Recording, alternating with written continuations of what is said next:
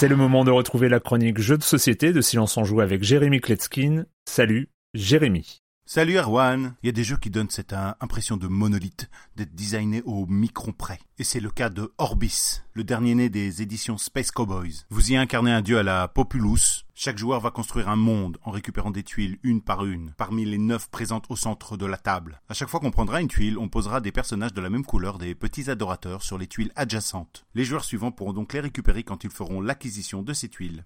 Ces tuiles sont des régions qui vous permettront d'obtenir des points de création, ou bien des adorateurs supplémentaires, qui sont un peu la monnaie du jeu ou encore des pouvoirs qui vous permettront de progresser plus rapidement. Et puis on peut pas construire les mondes n'importe comment non plus. Il y a des règles. Chaque monde doit être composé d'une base de 5 régions. Pour poser une tuile, il faudra que l'une des deux de l'étage inférieur soit de la même couleur. Sinon, garomalus. Puis on composera l'étage supérieur à la manière d'une pyramide, sur laquelle siégera un dieu. Une tuile unique que vous pourrez choisir en fonction de votre stratégie pour vous rapporter plus de points. Ce jeu est parfaitement dans l'air du temps. Il est intéressant, les parties sont intenses, mais pas trop longues. Il est profond et tactique, mais pas vraiment compliqué. Il surprendra les plus experts d'entre vous par son équilibre et sa finition. La mécanique vous rappellera un petit peu Splendor. Pas étonnant, c'est le même éditeur et la même taille de boîte. Et puis le jeu est vraiment beau.